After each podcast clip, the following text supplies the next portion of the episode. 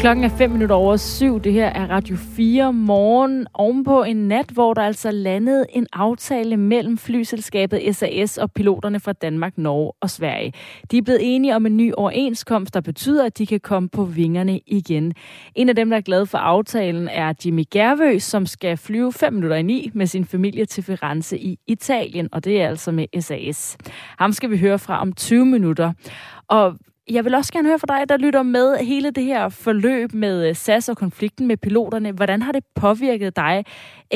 Skal du nu ud og rejse alligevel? Har du booket andre ferier? Eller er du blevet så træt af det hele, at du tænker, du skal aldrig flyve med SAS igen? Skriv ind til mig på 1424. Og så skal vi også i den her næste halve time kigge på noget af en tørkekrise. 11% af EU er allerede ramt af tørke, og helt op imod halvdelen kan tørre ud på længere sigt. Danske afgrøder er hidtil blevet reddet af det blandede danske sommervejr, men hvis vejrsystemerne skifter, så kan det ramme vores spisekammer. Vi ser nærmere på, hvordan klimaforandringerne truer dyrkningen af danske marker om 10 minutters tid. Mit navn er Astrid Dage. Godmorgen. I aftes blev de 50 bedste restauranter i verden kåret, og Danmark har igen vist at ligge helt i top, når det kommer til gastronomi. Restauranten, der hedder Jordnær i Gentofte, er for første gang på listen på en 38. plads. Restauranten Alchemist i København er kommet på en 18. plads, og så er Geranium i København blevet nummer 1. Ole Trulsø, gastronomiredaktør og restaurantanmelder på Børsen. Godmorgen. Godmorgen. Hvad er din reaktion på det her resultat? Jamen, det er jo overstrømmende begejstring over, at Danmark fortsat kan gøre sig gældende på den her vigtige liste. Det var så spændende at se, om vi ligesom kunne bevare føringen efter, at Noma måtte træde ud af listen. Og jeg havde ventet det, jeg havde håbet det, men altså, man når jo først lettet op, når man hører de sidste navne blive offentliggjort, og det var virkelig fantastisk. Og det er jo ikke kun Geranium, det er også det her, at vi har fået Jordnær ind, og vi har fået Alchemist ind på pladser, som jeg tror de vil springe højere op fra næste år igen. De ligger rigtig godt, sådan skal vi kalde det et angreb på de øverste pladser, så det var virkelig en stor aften for dansk astronomi i går. Og der har jo lige været uddelt nordiske Michelin-stjerner. Hvad betyder mest, en Michelin-stjerne eller en kåring i den her konkurrence om verdens 50 bedste restauranter? Det kommer meget an på, hvor du ender i kåringen, fordi er du kåret oppe i de høje 40'er eller 30'er osv., som vi for eksempel har set det med Jordnær, så er det godt, men det kan man ikke rigtig måle op mod Michelin-stjerner. Det er svært, fordi at de to arbejder på lidt forskellige måder. Michelin vurderer tusindvis af restauranter verden over og ranker rigtig mange af dem, hvor World's 50 Best, de har kun 50, og så kan vi så sige, at hvis vi tager venteværelse med, så har de 100. Men hvis man skal prøve at sige noget generelt, så er det, at en førsteplads på World's 50 Best-listen, det er noget af det største, du kan opnå nu. Og jeg vil også sige, det er også større end at få 3 Michelin-stjerner, fordi det brager så hårdt igennem. Det er jo blandt andet grunden til, at vi taler sammen nu, og der er medier verden over, som beskæftiger sig med det her mærkværdige med verdens bedste restaurant. Når det er sagt, så er Michelin det er en lidt anden form for kåring, som har en anden vægt, fordi at det er så traditionsbundet, og der er så nogle dygtige folk, der sidder i Michelin-guiden, som er betalt for at lave præcis det her job og vurdere de restauranter, hvor World's 50 Best jo har omkring 1000 jurymedlemmer, som skal være enige om at pege på de rigtige. Men når det er sagt, så er det den vigtigste strømpil. Michelin har ikke nær så meget styr på, hvad der rører sig i tiden, som World's 50 Best har. Der halter de faktisk lidt efter den her opkomling, som jo kun har omkring 20 år på bagen, hvor Michelin har over 100. Det er altså en organisation, der hedder World's 50 Best Restaurants, som hvert år kårer verdens 50 bedste restauranter, og som du også siger, så er der altså mere end 1000 internationale eksperter, som kokke, restauratører, madskribenter, anmeldere, som bestemmer, hvilke restauranter der er bedst. Sidste år, der blev det den danske restaurant Noma, som blev kåret som nummer 1, og restaurant Geranium som nummer 2. Men fordi restauranterne ikke længere kan få en førsteplads 2 gange, var Noma ude at spille til førstepladsen. I stedet er Noma blevet optaget i en særlig gruppe for tidligere vindere, som kaldes Best of the Best, altså de bedste af de bedste. Men Ole Trulsø, altså gastronomiredaktør og restaurantanmelder på Børsen, Geranium blev altså nummer 1, den restaurant, der ligger i København. Hvorfor er Geranium verdens bedste restaurant? De vinder den her titel, fordi at de er så stærke på alle parametre, og fordi de har noget nyt at komme med. De har fornyet sig igen og igen. De kom ind på den her liste i 2012. Langt oppe, og langsomt åd de sig ind på den. Og det, der er specielt ved dem, det er, at de sætter gæsten forrest.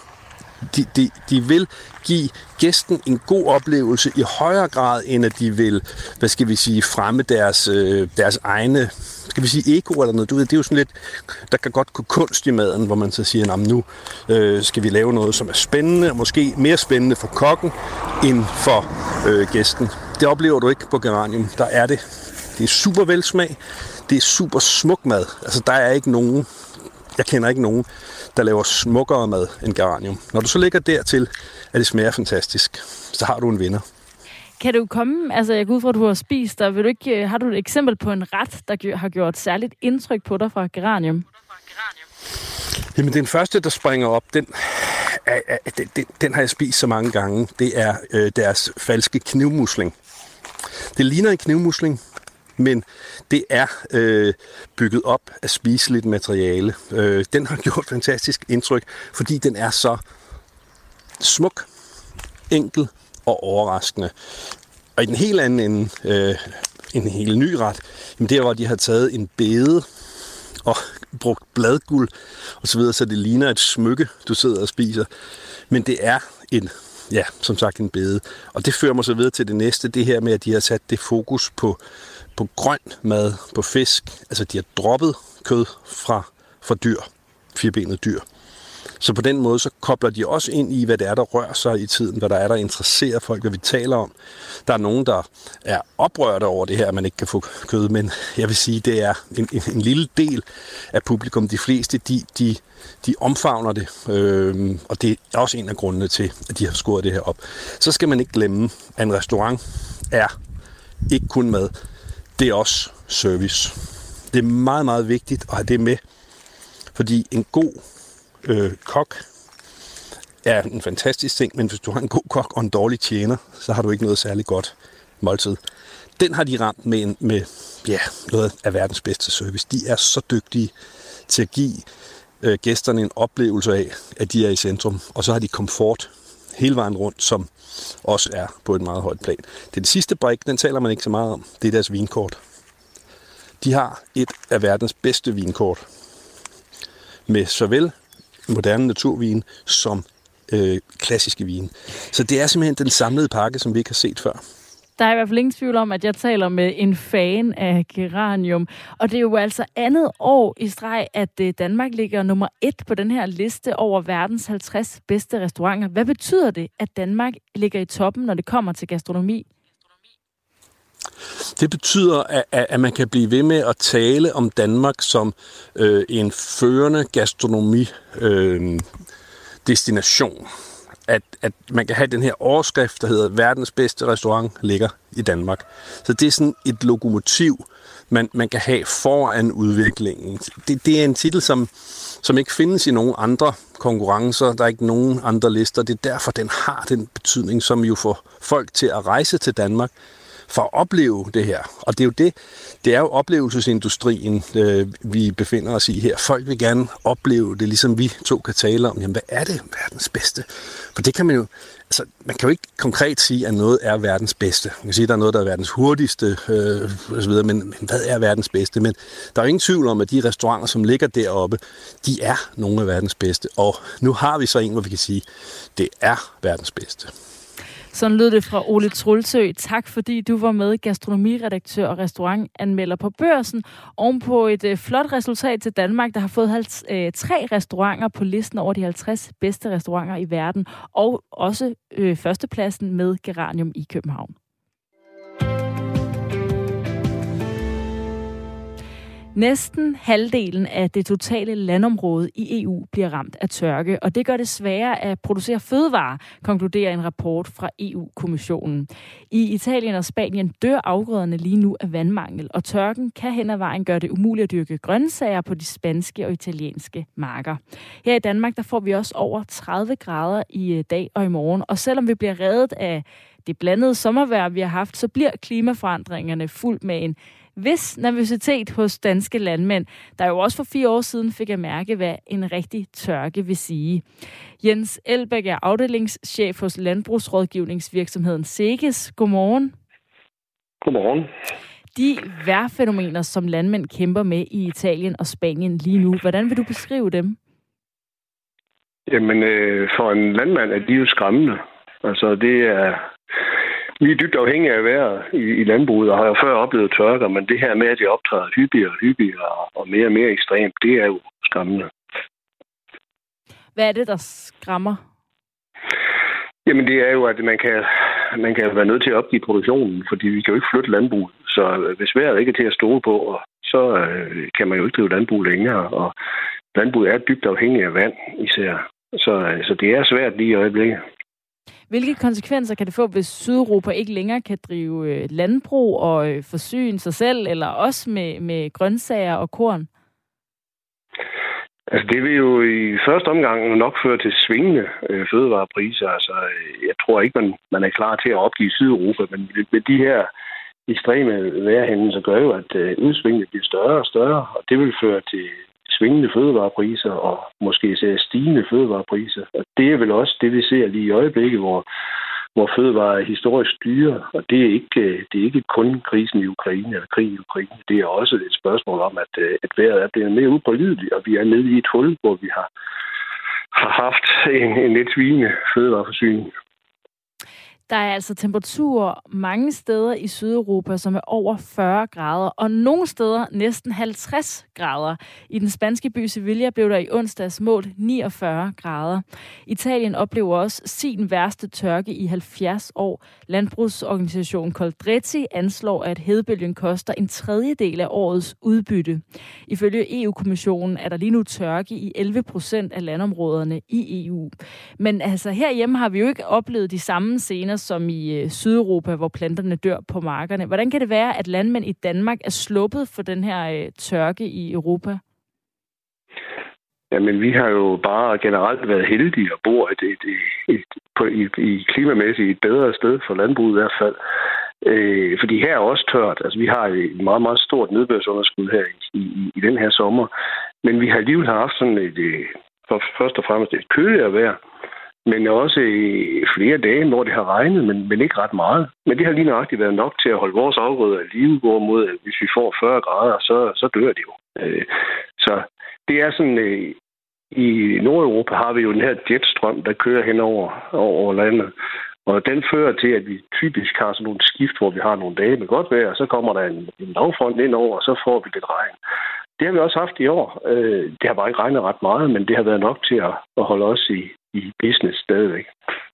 Hvis jeg skulle sige noget om den danske sommer i form af en tommelfingerregel, så ville det være, at der ikke findes nogen. Altså, den er jo meget sådan skiftende, den danske sommer i vejret. Og vi så også en tørke i 2018, der viste, at vandmangel jo også kan ramme Danmark, og høsten kan slå fejl. Hvad betød det for tilliden til den danske sommer? Altså, det er jo en af teorierne bag de her klimaændringer. Det er den her jetstrøm, der bølger hen over landet og fører til, at vi har, som man siger, byer, der går og kommer, at den kan sidde fast, at den går i stå, og så kan man blive parkeret nede under et højtryk, og så har man bare, som vi havde i 2018, sol og varme hele sommeren. Og næste år, så ligger man måske nede under et lavtryk, og så regner det hele sommeren. Og det fører jo til, at vi er bekymrede. Altså, hvad får vi næste år? Det er ikke til at vide, og det er svært at planlægge sig ud af, at det enten bliver vådt eller tørt. Det var sådan set nemmere, hvis vi vidste, hvad det blev. Men vi vil ikke have 50 grader. Det vil vi altså ikke have. Det duer ikke. Nej, af mange årsager. Det er da alt for varmt. Ja. Men når nu, det, som vi, hvis nu vi siger, at de her temperaturer, vi ser i Sydeuropa, at det vil være tilbagevendende, altså at der vil blive ved med at være de her ekstremt varme somre, som også betyder tørke, betyder det så, at de steder, hvor det klimamæssigt er godt at dyrke, betyder det, at de bare vil flytte sig til andre steder? Altså det betyder i hvert fald, at når det bliver håbløst at drive landbrug, så opgiver man. Altså, og hvis man får for mange år, hvor det hele det tørrer væk, så holder man jo op med at dyrke landbrug. Og så vil man jo være nødt til at dyrke noget mere end nogle andre steder. Og der er bare ikke så mange andre steder. Og der ligger vi heldigvis de steder, hvor vi forventer at kunne blive ved med at dyrke landbrug. Fordi vi har trods alt i Danmark en nedbørsoverskud hen over året, og hvis vi lige ser bort fra de tørreste jorder, jamen, så er vi egentlig rimelig robuste. Vi har også muligheden for at vande. Vi kan bare pumpe vand op af undergrunden. Det kan man ikke i samme omfang i Sydeuropa. Så jo, landbrugsproduktionen vil flytte sig, men der er ikke ret mange steder at flytte den hen.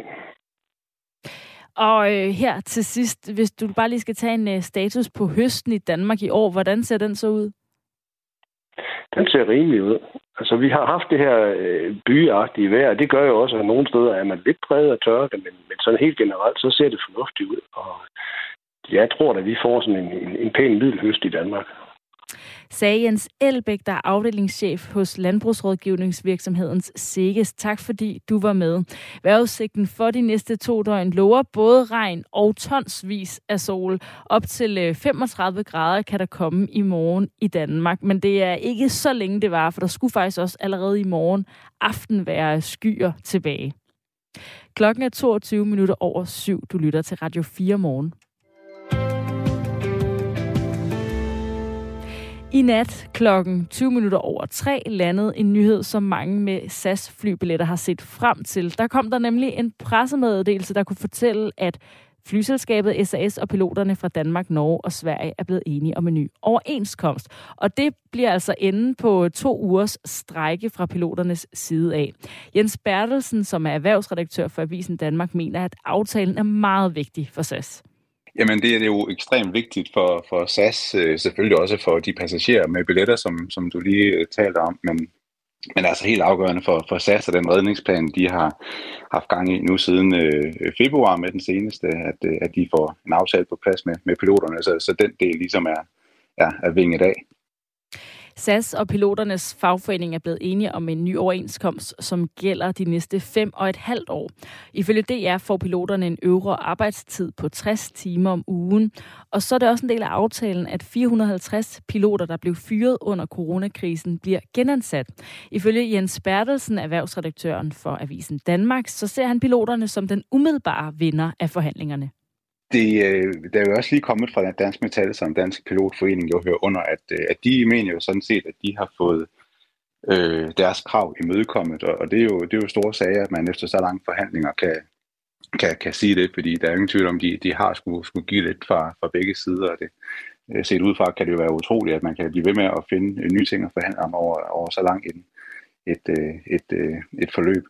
Men altså ja, de her piloter, som blev fyret under coronakrisen, under SAS, da alting stod stille i luftfarten, de skal altså genansættes i det, man kan sige er det gamle SAS. Så den metode, SAS ligesom havde udviklet, hvor man havde nogle datterselskaber med nogle andre vilkår og ringere vilkår for piloterne, den kan de altså ikke køre frem med. Og til gengæld så bliver der jo så får SAS noget ro fra piloternes side i 5,5 år, og det er jo sådan set en lang overenskomstperiode, hvis man sammenligner med andre steder på arbejdsmarkedet. En af dem, der er glad for, at aftalen er landet, er Jimmy Gervøs. For 8:55 flyver han med familien til Firenze i Italien, og det er altså med SAS. Ja, men jeg er selvfølgelig super glad for den endelige faldt. Men jeg har også været rigtig frustreret over at skulle vente til i sidste øjeblik og vide, at den flyver. Og det så vi først på på hjemmesiden her klokken lidt i 5 i morges. Trods frustrationerne og usikkerheden, så forstår Jimmy Gervøs godt, at piloterne har valgt at strejke. Det er jo deres måske eneste måde at blive hørt for alvor, det er jo, når flest muligt de skal ud og rejse. Så det er jo der, hvor det er, at de kan sætte ind med strejker og måske få noget ud af det. Så jeg tænker, at de er jo to om det. Både den ene part og den anden part. Så jeg kan sagtens forstå, at de har strejket. Det, der har frustreret Jimmy Gervøs og familien mest, er de mere sådan sparsomme informationer, der har været fra SAS' side af. Det er umuligt at komme igennem, om man så skulle ringe eller kommer herned. Der er simpelthen så mange kø, så det er umuligt. Familien havde for en sikkerheds skyld købt billetter hos et andet flyselskab. Billetter, som de jo så nu ikke længere har brug for. Det har været spild af penge, men vi ville bare afsted på grund af, at nu har vi ikke været ude at rejse i 3 år. Så altså, vi havde sparet lidt op, så vi ville afsted, så det måtte vi kalkulere med. Ifølge Jimmy Gervøs er stemningen i lufthavnen heller ikke voldsomt præget af aflyste afgange lige nu. Det er fuldstændig en klassisk stemning, at folk skal på ferie nu. Jeg synes ikke, jeg kan se en masse frustrerede mennesker som sådan, så det virker som om, at folk er glade for, at nu kan de komme afsted. Jimmy Gervøs er heller ikke fast besluttet på, om det er sidste gang, han og familien flyver med SAS. Det er jo lidt tvivlsomt. Altså, det har vi ikke sådan vurderet nu, men det har været meget sådan frustrerende over det her. Så man har selvfølgelig tænkt meget over det, om man vil bruge dem igen, men det har vi ikke taget stilling til. Det har Jan, der skriver ind på sms'en til Radio 4 morgen. Jeg har fløjet med SAS en del gange med stor fornøjelse. Jeg vil til hver en tid gøre det igen. Jeg vil gerne høre fra dig, der lytter med på, du kan skrive ind på 1424, hvis SAS har ændret, eller dit forhold til SAS har ændret sig oven på den her konflikt. Måske har du haft en dårlig oplevelse, eller måske så påvirker det dig overhovedet ikke, og lige så snart, at ruterne og flyvningerne er tilbage, så er du også klar igen med SAS-billetterne. Og jeg tager lige et overblik over konfliktens forløb, fordi det begyndte allerede tilbage i april, at forhandlingerne om en ny overenskomst mellem SAS og piloterne går i gang. Og de går altså i gang efter, at SAS har præsenteret en redningsplan, der hedder SAS Forward, hvor de skal have selskabet ud af økonomiske problemer. Det er en plan, der blandt andet betyder, at SAS skal skære aggressivt, altså have nogle besparelser på, hvad der svarer til 7,5 milliarder svenske kroner. Og en af betingelserne for den her plan er, at medarbejderne bidrager med at sænke selskabets omkostninger. Og det er ligesom ovenpå det, at forhandlingerne om en ny overenskomst gik i gang i april, og der var piloterne allerede utilfredse med, at SAS ansætter nye piloter på overenskomster med andre vilkår i deres 2 datterselskaber, SAS Link og SAS Connect, i stedet for at ansætte i hovedselskabet SAS Scandinavia. Og det fører altså til, at de forhandlingerne den 4. juli bryder sammen, og omkring 900 piloter fra hovedselskabet SAS Scandinavia indleder strejke. I dagene op til forhandlingerne bryder sammen, der er deadline for at nå aftalen allerede blevet rykket flere gange. Og så bliver forhandlingerne altså genoptaget den 13. juli, og den 14. juli, der er SAS ude at sige, at på det tidspunkt er der 2.500 flyvninger, som er blevet aflyst som konsekvens af konflikten, og det har ramt flere end 270.000 passagerer. Til sammenligning så transporterede SAS i juni måned omkring 1,9 millioner passagerer. Og desuden så anslår luftselskabet selv, at det har kostet op mod 900 millioner på det tidspunkt. Og så er det altså i natten her mellem den 18. og 19. juli, at SAS bekræfter en pressemeddelelse, at der er indgået en aftale med piloterne, og flystrækken afsluttes dermed. Striden om de opsagte piloter løses ved, at de tilbyder ansættelse i SAS Scandinavia i stedet for SAS' datterselskaber. SAS skriver i en pressemeddelelse, at strejken nu har kostet dem omkring 1,5 milliarder svenske kroner, som svarer til lidt over 1 milliard danske kroner, at 3.700 afgange er blevet aflyst, og at 380.000 passagerer er blevet påvirket. En af dem er altså Jimmy Gervøs, som vi hørte fra lige før. Og den her nye overenskomst, den kommer altså til at gælde 5,5 år frem, så det er sådan en rimelig lang overenskomst, hvor at piloterne ifølge DR får en øvre arbejdstid på 60 timer om ugen. Og derudover så bliver de 450 piloter, der bliver fyret under coronakrisen, genansat. Så det blev altså enden på konflikten mellem SAS og piloterne. Nu skal SAS ud og have tjekket flyene for at være sikker på, at de kan være sådan teknisk klar til at flyve, og måske lige følge op på nogle leasingaftaler med de virksomheder, de låner flyene fra, før de kan være helt 100% på vingerne igen. Det her, det er en af dagens største historier, og derfor så er det selvfølgelig også noget, der er med i vores nyhedsoverblik. Du får hver time og hver halve time her i Radio 4 morgen. Anne-Sofie Feldt har dem i dag klokken 7:30.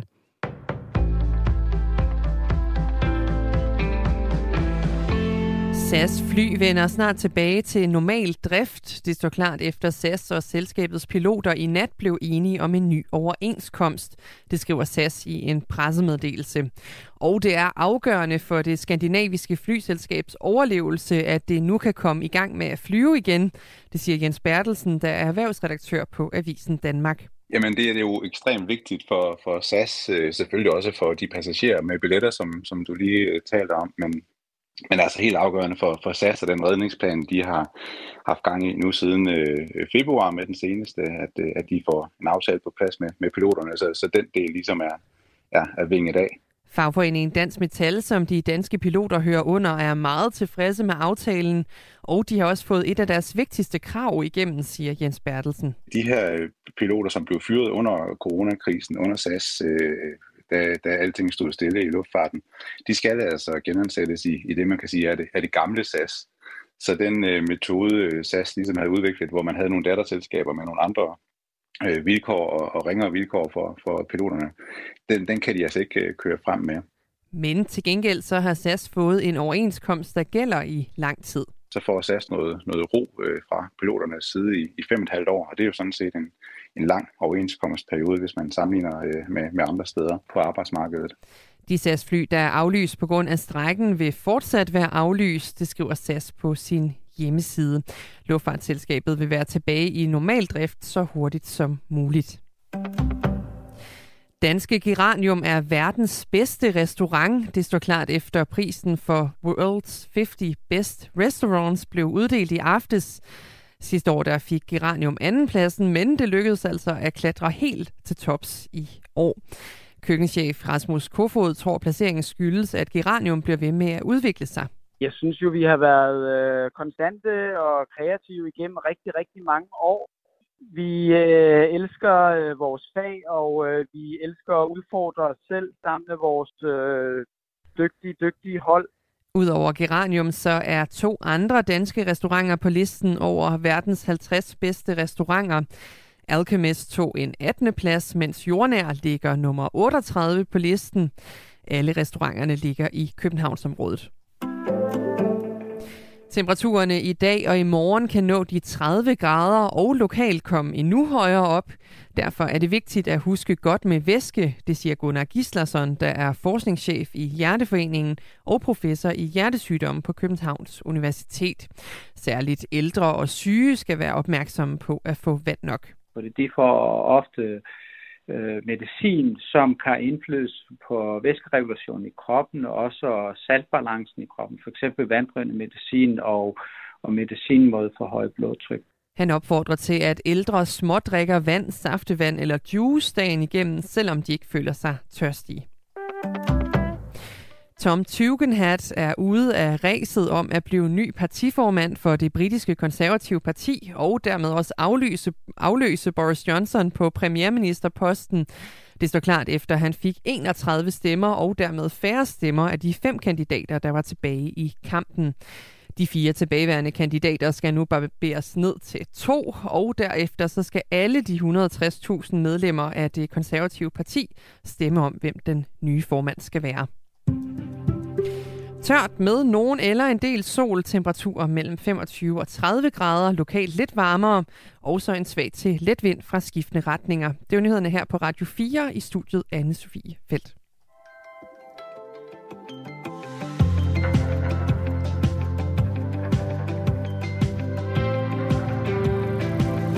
Du lytter til Radio 4 morgen, klokken er 7:45, og det er altså på en dag, hvor det bliver rigtig varmt, som vi kan høre i nyhederne. Og udover at drikke vand, så er det altså også en god idé at få noget salt. Man sveder jo en masse, når det bliver så varmt, så Kiks, chips eller ekstra salt på maden er også et godt råd til de her varme temperaturer i dag og i morgen. Jeg har nyheder også klar til dig i Radio 4 morgen, og vi kaster os bare direkte ud i det. Vi skal tale om billedreklamer, der er manipuleret. Det er noget, der har været diskuteret flere gange gennem de seneste år. Det er altså billedreklamer, der har været en tur i Photoshop, eller på en anden måde er blevet manipuleret, altså har en eller anden, så man ser anderledes ud, end hvordan man jo gør i virkeligheden. Det er en historie, jeg kaster mig over lige om lidt. Først så vil jeg lige også... Eller ved du hvad? Jeg går direkte til den alligevel, fordi jeg har altså Rasmus Kolbe klar, som er influencer, kendt på YouTube, Instagram og TikTok, også kendt som Lakserytteren, og vil bare sige godmorgen til dig. Godmorgen. Vi skal altså tale om et lovforslag, som Erhvervsministeriet har smidt på bordet om en mærkningsordning.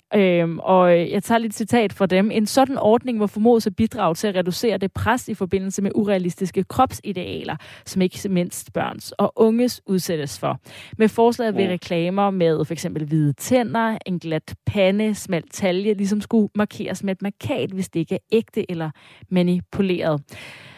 Og det er jo, kan jo lyde som en god idé fra flere sider, men i dagens mediebillede er det ikke nok, mener du altså, Rasmus Kolbe. Du er også partner og creative director i bureauet Cube, som repræsenterer influencer i Norden. Hvorfor er det her lovforslag om en mærkningsordning ikke nok?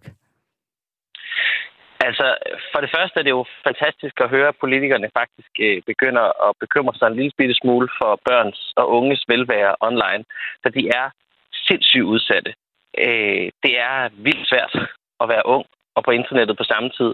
De fleste er der alene, uden deres forældres opsyn eller kendskab til, hvad de klikker på og interesserer sig i, eller hvad det er, der påvirker dem, når de klikker rundt derinde. Så det er fedt, at vi har den her snak. Det, som jeg lidt synes, det her lovforslag lugter af, er, at man som politiker har glemt at låne en telefon fra en 16-årig, og se, hvad der egentlig er, der foregår på telefonen. Det er en meget, meget lille procentdel af det indhold, som børn og unge interagerer med, som er annoncer, som er det her forslag handler om. Det her problematik med børns og unges selvbillede, og hvordan de sammenligner deres kroppe med kroppe, de ser på internettet, det stikker dybere ind, at de ser reklamer, som er forkerte eller fejlvisende på den ene eller den anden måde. Det handler om noget, der ligger dybere, og derfor så er jeg bange for, at det her lovforslag faktisk ikke får nogen reel værdi, fordi jeg ved ikke, om jeg selv kan tænke tilbage på, da jeg var 16 eller 14 eller 8 på en mærkningsordning, der fik mig til at tænke, ja, jeg ændrer sgu da lige hele mit verdensbillede. Men det, du siger, det er, fordi de reklamer, den her mærkning kommer på, altså når et billede er blevet manipuleret, så er det ikke nok. Hvad skulle der så til, for at det skulle have en effekt på unges kropsidealer? Jamen altså, det de fleste bruger tid på, når de er på sociale medier, det er jo at interagere med indhold lavet af influencers. Og det indhold er lavet organisk, som man kalder det, altså noget, som en influencer har lavet, på deres, altså ud fra deres egen vilje, ikke noget, som nogen har betalt dem for at lave, altså reklame. Jeg tror, det er måske 10% af det indhold, som børn og unge ser, som er annonceret indhold, som er det, den her lov vil sætte et markat på. Men i virkeligheden er det alt det andet indhold, som bliver produceret, og som er lige så redigeret, fordi at influencers nogle gange gerne vil se ud på en særlig måde, eller vi alle sammen gerne vil lige få vores billeder til at se lidt bedre ud med et filter, eller med en app, der redigerer vores talje til en tredjedel af, hvad den i virkeligheden er. Så derfor så er virkeligheden for børn og unge, at der er vildt meget indhold, som er svært for myndighederne at kontrollere, fordi at i bund og grund er det alle, der kan dele lige præcis det, de har lyst til. Og når vi så kigger på for eksempel nogle af de lidt ældre teenagers telefoner, så ser de jo indhold fra hele verden. Så jeg spørger bare lige igen, og det kan vi ikke regulere. Så hvad skulle der så til, for at det skulle have en mærkbar effekt på de unges kropsidealer? Jamen jeg tror i bund og grund, at det her problem, det ligger ret dybt. Jeg tror, det ligger dybt i den forstand, at hvis vi bliver ved med som samfund at putte den perfekte krop og det perfekte ansigt op som en pedestal, vi stræber efter, så det er lige meget, at vi putter en mærkningsordning på den ene eller den anden annonce. Hvordan hvis ved vi du det, med, at det ikke betyder noget at putte en mærkningsordning på? Jamen, det ved jeg jo heller ikke, men jeg vil gerne, vi kan godt aftale, at du ringer til mig et år, så kan vi snakke om det har haft en mærkbar effekt eller ej, det her forslag. Som jeg ser det her, så er det her et problem, som ikke skal løses af vores erhvervsministerium, men skal løses af vores børne- og undervisningsministerium, eller måske vores social- og ældreministerium. Fordi det her problem, den her problematik, at børn og unge faktisk bliver ekstremt påvirket af, hvad de ser online, det handler altså ikke om, hvad det er for nogle reklamer, de ser hovedsageligt. Det handler om, at vi alle sammen er mere eller mindre med i et puslespil med en hel masse sociale medier, som vi faktisk ikke rigtig har styr nok på, hvordan virker. Og det påvirker os alle sammen, især børn og unge. Jeg taler altså med Rasmus Kolbe, som er influencer på YouTube, Instagram og TikTok og creative director og partner i influencerbureauet Cube. Og det gør jeg ovenpå et forslag fra Erhvervsministeriet om en mærkningsordning, som skal gælde reklamer på alle medier og platforme. Også influenter, som reklamerer for tøj, sko eller andre produkter på sociale medier for eksempel. Men også i magasiner, blade og andre traditionelle medier. Det er forbrugerombudsmanden, der skal vurdere, om et billede eller en film er blevet retoucheret. Forbrugerombudsmanden skal kunne kræve at få indsendt originalbilledet eller filmen. Og overtrædelsen af loven kan straffes med bøde. I særligt grove tilfælde lægger Erhvervsministeriet op til fængselsstraf. Og Rasmus Kolbe er altså en, der arbejder med de sociale medier og børn og unge. Og du siger, det her, altså, du tror ikke, det her vil have nogen effekt. Hvorfor er det ikke, at det her kan være et skridt på vejen til at gøre opmærksom på, at vi har nogle skønhedsidealer, som ikke er realistiske? Det kan da helt sikkert være et skridt på vejen. Det anfægter jeg som sådan ikke. Jeg tror, det som jeg er bekymret for, er, at vi bruger for lidt tid på at lave de store, vigtige beslutninger, der påvirker børn og unge lige nu. I dag er der tusindvis af danske børn og unge, der går ind på Instagram eller TikTok eller YouTube og er derinde og oplever alle mulige fantastiske ting, og også ikke så fantastiske ting i nogle tilfælde. Og det gør de alene, og det gør de ofte uden, at de voksne overhovedet har styr på. Hvad vil være en vigtig beslutning at tage for at ændre unges kropsidealer, hvis det ikke er en mærkningsordning? Jamen, noget, som jeg for eksempel synes, man kunne kigge ind i, er, at der findes rigtig mange filtre og apps, som kan bruges til at redigere dine billeder. De billeder kan du selvfølgelig bruge til at redigere en annonce med. Men i største fald, så bliver de her apps brugt til at filtre, brugt til at redigere de billeder, som folk deler helt almindeligt. Og det er jo med til ligesom, at give alle muligheden for at se perfekte ud, og derfor putte mere brænde på bålet i forhold til, at vi har et eller andet skønhedsideal, vi stræber efter. Så jeg synes i bund og grund, at man i stedet skulle tale om, kunne vi fjerne nogle af de her apps, der er gode til at forvrænge kroppe og ansigter.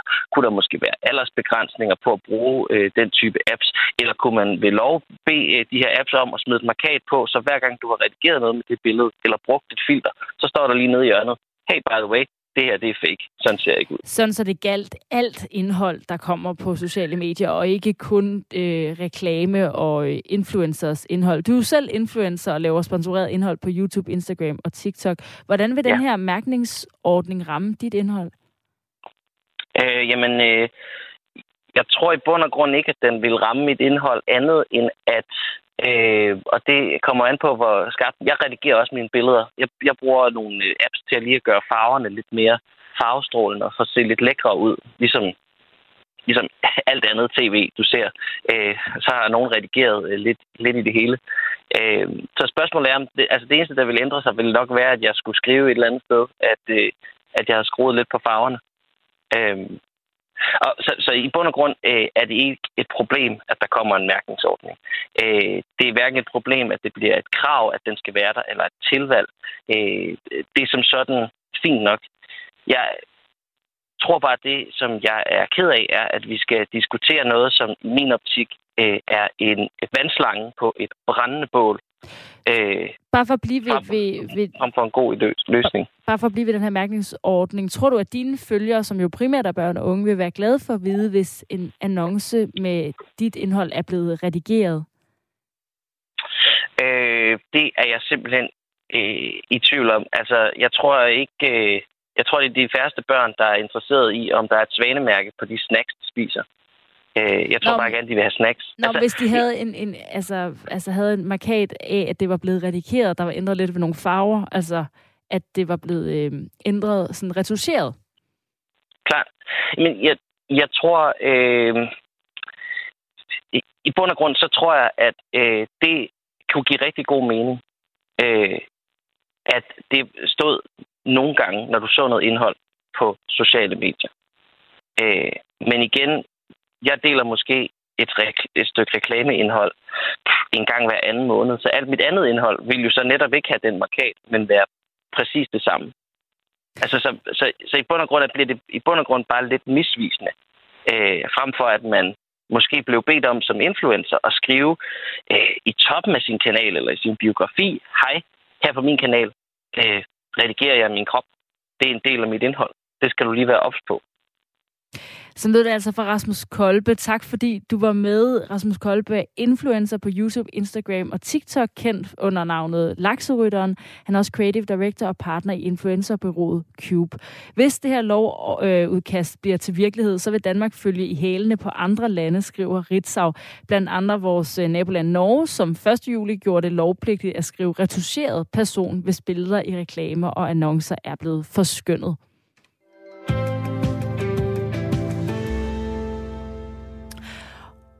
Op mod halvdelen af det totale landområde i EU kan blive ramt af tørke, og det rammer fødevareproduktionen. Det lyder konklusionen i en rapport fra EU-kommissionen.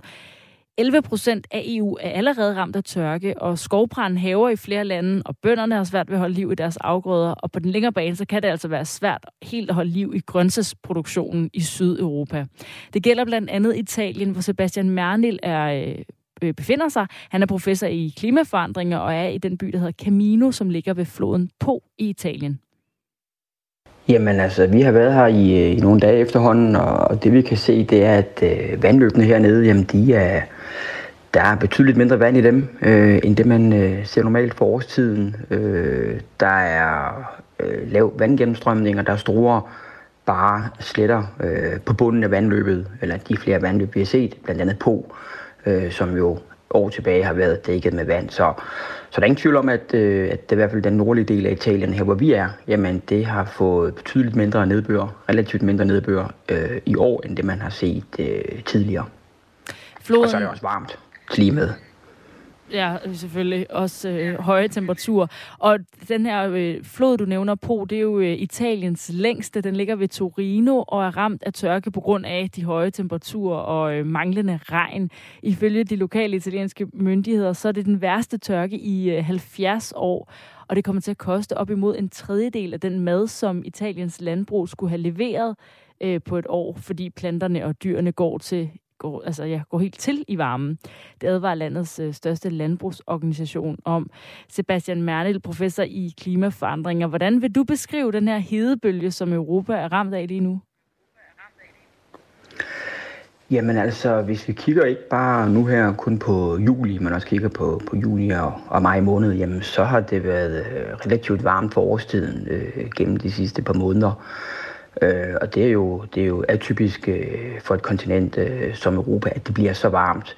Og det hænger sammen med, at vi har fået en del varme op fra Afrika hen over specielt Vesteuropa, men også det centrale, og nu også længere mod nord, blandt andet mod de britiske øer, og også Danmark, som jeg forstår det, så vil Danmark blive ramt i morgen med relativt høje temperaturer. Og måske, jamen så passerer vi den danske temperaturrekord på de 36,4 grader, der er målt. Så man kan sige generelt set, jamen altså, så har vi haft en rigtig, rigtig varm sommer med rigtig høje ekstreme temperaturer i Vesteuropa. Og det er klart, det er jo noget, der slår nogle ringe i vandet, både med hensyn til tørkeindeks, med hensyn til manglende nedbør, med hensyn til stor eller høj solindstråling, som jo gør, at at man forskellige steder har set de her klimarelaterede effekter, netop de her mange naturlige skovbrande, som du også omtalte. Så man kan sige, at Europa er lidt anderledes vejrmæssigt i år, end det vi har set tidligere år. Ja, hvor usædvanligt er det? Er det noget helt særligt for i år, at vi har den her hedebølge? Ja, altså vi har lavet en del arbejde. Jeg har været med i FN's klimapanel, det hedder IPCC, siden 2010. Og vi har lavet en del vurderinger netop af også det ekstreme vejr. Og det vi kan se, når vi kigger ind i videnskaben og kigger ind i vores tidsserier og vores datagrundlag, jamen, så kan vi se, at vi faktisk siden 50'erne og frem til i dag har set hyppigere og kraftigere varme ekstremhændelser og hedebølger. Og når vi kigger ind i sådan det sidste årti, godt og vel, jamen så vil nogle af de her ekstremhændelser ikke have kunne foregået, hvis ikke vi har haft den menneskeskabte påvirkning af klimasystemet. Så over tid har vi altså set hyppigere ekstremhændelser, når vi kommer til varme, og vi har set det mere intense. Og det gælder egentlig også for Danmarks vedkommende. Vi har lavet en del studier, også for Danmark, hvor vi har kigget på det danske klima og det danske vejr. Der kan vi se, at vi over tid har fået flere varmehændelser, og vi har færre kuldehændelser. Så det vi ser globalt set, når vi kigger på ændringer i klimasystemet, jamen det ser vi faktisk også hjemme i Danmark. Flere organisationer advarer om, at de her hedebølger gør det sværere at producere mad i de tørkeramte områder. Men er det noget, vi i virkeligheden skal begynde at indstille os på at kunne? Altså det er jo klart, som tingene er i dag, når vi ser de her ekstreme hændelser, vi går mod et varmere klima, og nogle steder et tørre klima med mindre nedbør, andre steder det modsatte. Jamen, så er det klart, så må vi jo finde ud af, hvordan vi skal tilpasse vores fødevareproduktion efter det. Og FN's klimapanel kom jo også med en stor rapport her for et par år siden, som netop gik ind og vurderede, at vi har nogle udfordringer, når det kommer til fødevaresikkerhed. Det med at producere fødevarer, det med at klimabælter bevæger sig, og det med, at vi har et mere ekstremt vejr over tid, at det kan være en udfordring for den måde, vi producerer fødevarer på i dag. Så det er klart, at vi bliver nødt til at gå ind og gentænke og finde ud af, hvordan kan vi tilpasse vores fødevareproduktion efter det ændrede klima, vi ser. Også fordi, at klimaet jo altså i dag ændrer sig betydeligt hurtigere, end det man har set tilbage over tid. Og det vil sige, at man skal tilpasse fødevareproduktionen efter lige præcis den hastighed, hvormed klimaet ændrer sig, men også mod de her hyppigere, de her mere ekstreme klimahændelser, som vi vil se også fremadrettet. Der, hvor du er i Norditalien, hvordan synes du umiddelbart mulighederne ser ud for at dyrke grøntsager, hvor du er? Ja, det er selvfølgelig svært for mig at vurdere, når jeg kun er hernede i en relativt kort tidsperiode, men når man taler med de lokale, jamen, så er de jo selvfølgelig bekymrede både for fødevareproduktionen, men også for deres egen, jobsikkerhed, det med at have et fødegrundlag. Så det er klart, der er nogle bekymringer, som rejser sig. De kan jo også godt se, hvordan klimaet har ændret sig over tid. I hvert fald de ældre generationer kan, når vi kigger på klimaforandringerne over adskillige årtier. Så det er klart, det er noget, der bliver diskuteret, noget, der bliver debatteret, også på de her breddegrader. Og det er altså noget, som vi ikke bare kommer til at tale om i år, men som bliver værre og værre, som jeg kan forstå på dig. Ja, altså det er jo nogle af de videnskabelige vurderinger, vi også har lavet i FN's klimapanel. Det er jo netop, at jo mere vi udleder af drivhusgas til atmosfæren, jo varmere bliver det, og jo mere ekstremt bliver også vores klimasystem, både når det kommer til tørke, når det kommer til kraftig nedbør, når det kommer til varme ekstremhændelser, og så fremdeles oversvømmelser og så relaterede effekter, netop skovbranden. Så man kan sige, at der er jo nogle ting, der er i gære, ikke? Og det vi har set nu, jamen det følger egentlig meget godt vores forståelse fysisk af vores klimasystem. Men man kan også sige, jamen når vi ligesom har den forståelse, vi har, jamen så ved vi også forventeligt, eller statistisk, hvad det er, vi ser ind i fremtiden. Og det er jo netop et varmere klima, et mere varieret klima, også regionalt set. Og så kommer der de her ekstreme hændelser ovenpå, som jo gør, at det bliver udfordrende både at producere fødevarer, for eksempel, og andre ting. Sagde Sebastian Mernild, professor i klimaforandringer på SDU. Klokken er 7:07. Radio 4 holder dig opdateret på den politiske situation. Det her, det er hård kritik af landets statsminister. Vi er med, når det sker. Jeg er nået frem til, at jeg ikke skal genopstille for Dansk Folkeparti. Og giver dig perspektiv, når det politiske landskab ændrer sig. Det er jo ikke nogen hemmelighed, at NATO også tester det russiske luftforsvar. Find politisk perspektiv og nyheder i Radio 4-appen, når det passer dig. Radio 4 taler med Danmark. I nat klokken 20 minutter over 3 landede nyheden om, at mange med SAS-billetter, har at se frem til. Efter 2 ugers strejke af flyselskabet SAS og piloterne fra Danmark, Norge og Sverige blev enige om en ny overenskomst og vil snarest muligt genoptage flyvningerne. Ifølge Jens Bertelsen, erhvervsredaktør på Avisen Danmark, er det piloterne, der har vundet forhandlingerne. Jamen, der er jo også lige kommet fra Dansk Metal, som Dansk Pilotforening jo hører under, at de mener jo sådan set, at de har fået deres krav imødekommet, og det er jo store sager, at man efter så lange forhandlinger kan sige det, fordi der er ingen tvivl om, de har skulle give lidt fra begge sider, og det set ud fra kan det jo være utroligt, at man kan blive ved med at finde nye ting at forhandle om over så langt et forløb. Men altså ja, de her piloter, som blev fyret under coronakrisen, under SAS, da alting stod stille i luftfarten, de skal altså genansættes i det, man kan sige er det gamle SAS. Så den metode, SAS ligesom havde udviklet, hvor man havde nogle datterselskaber med nogle andre vilkår og ringere vilkår for piloterne, den kan de altså ikke køre frem med. Og til gengæld så bliver der jo så får SAS noget ro fra piloternes side i 5,5 år, og det er jo sådan set en lang overenskomstperiode, hvis man sammenligner med andre steder på arbejdsmarkedet. Har du en fornemmelse af, hvem der har givet, som er endt med at give sig mest i de her forhandlinger mellem SAS og piloterne? Jamen altså, SAS har i hvert fald stået meget stejlt, fordi de har jo, altså piloterne er jo relativt set et lille problem for SAS. SAS skal finde i den spareplan, de har, det er jo 5,3 milliarder kroner, de skal finde i årlige besparelser. Og der er pilotlønninger altså kun en mindre del, så det her, det er jo godt for SAS, at de kan få deres fly op og flyve igen. Men nu venter jo så det store arbejde med at få deres leasingselskaber, altså dem, der ejer flyene og sådan noget, til at gå med på andre vilkår, som gør, at SAS bliver mere rentabel og altså igen kan komme til at skabe overskud. Det er sådan det, der ser ud til at være meget lange udsigter til. Ja, for det helt centrale spørgsmål er jo i virkeligheden, hvornår er alle SAS-flyene på vingerne igen? Ja, og der er jeg sikker på, at folk, der er på vej i lufthavn, de håber, at det sker med et fingerknips, men det gør det jo nok desværre ikke. De har nogle fly, som måske står de forkerte steder, som måske skal have et ekstra mekaniker-tjek, og vi har jo også flymekanikere, der har sympatistrækket, så SAS har jo sagt, at det kommer lige til at tage nogle dage, før det er helt op at køre igen. Så der må man altså lige ind på SAS' hjemmeside og holde rigtig godt øje med afgangsplanen om ens fly pludselig går fra at være aflyst til at være flyveklar. SAS skriver i pressemeddelelsen fra i nat, at strejken har kostet omkring lidt over 1 milliard danske kroner. 3.700 afgange er blevet aflyst, og det har påvirket 380.000 passagerer. Topchef i SAS, Anko van der Werf, siger i pressemeddelelsen, at han beklager dybt, at mange passagerer har været ramt af strejken. Men med den nye overenskomst kan SAS altså vende tilbage til normal drift og flyve folk på deres længe ventede sommerferie, når de har fået tjekket flyene op og deres leasingaftaler for fly osv. Men Jens Bertelsen, der er altså mange passagerer, der har fået påvirket deres sommerferie på grund af SAS.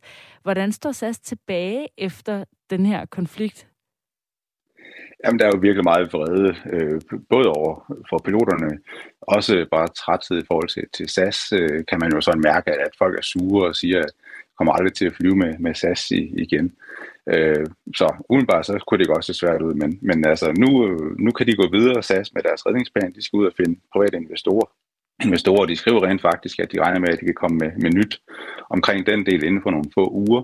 Og det er jo ekstremt interessant, fordi nye penge, jamen så er vi ude af den der konkursfare, man kan frygte. Og så kan man jo sådan set godt forestille sig, at når SAS er tilbage med et ruteprogram, man kan booke billetter, og det måske viser sig, at det er dem, der har den direkte forbindelse, eller de bedste flytider, hvor man ikke skal op klokken 2 om natten for at komme i lufthavnen, så kan det jo godt ske, at folk alligevel vender tilbage til SAS. Men altså, de har da fået et ordentligt godt i nøden på tilliden hos kunderne af den her sag. Og hvorfor skulle investorer være interesseret i at investere i en virksomhed, der har fået et gok i nøden for tilliden fra kunderne? Ja, og det er jo der, hvor vi også der følger med i sådan noget, og synes, det er ekstremt spændende. Hvem er det, de kan skrabe op af jorden, der har lyst til at skyde penge i SAS? Den danske stat har jo sagt, at den vil gerne komme med flere penge, men kun hvis der kommer nye private investorer ind. Den svenske stat, som også er medejer, har sagt nej tak til at skyde flere penge, så der skal et eller andet til det, og kan man se for sig et pensionsselskab, som går ud og siger, at nu tager vi nogle af vores pensionskunders penge og skyder i SAS. SAS-aktien er jo skudt helt ned og har næsten ingen værdi i dag. Så det er en meget farlig investering at gå ind i. Men altså, det er der også et marked for, at så får man jo også en belønning for den risiko, man tager, hvis man skubber penge i SAS. Sagde Jens Bertelsen, altså erhvervsredaktør for Avisen Danmark. Du lytter til Radio 4 morgen. Anne-Sofie Feldt har nyhederne. Klokken den er blevet 8.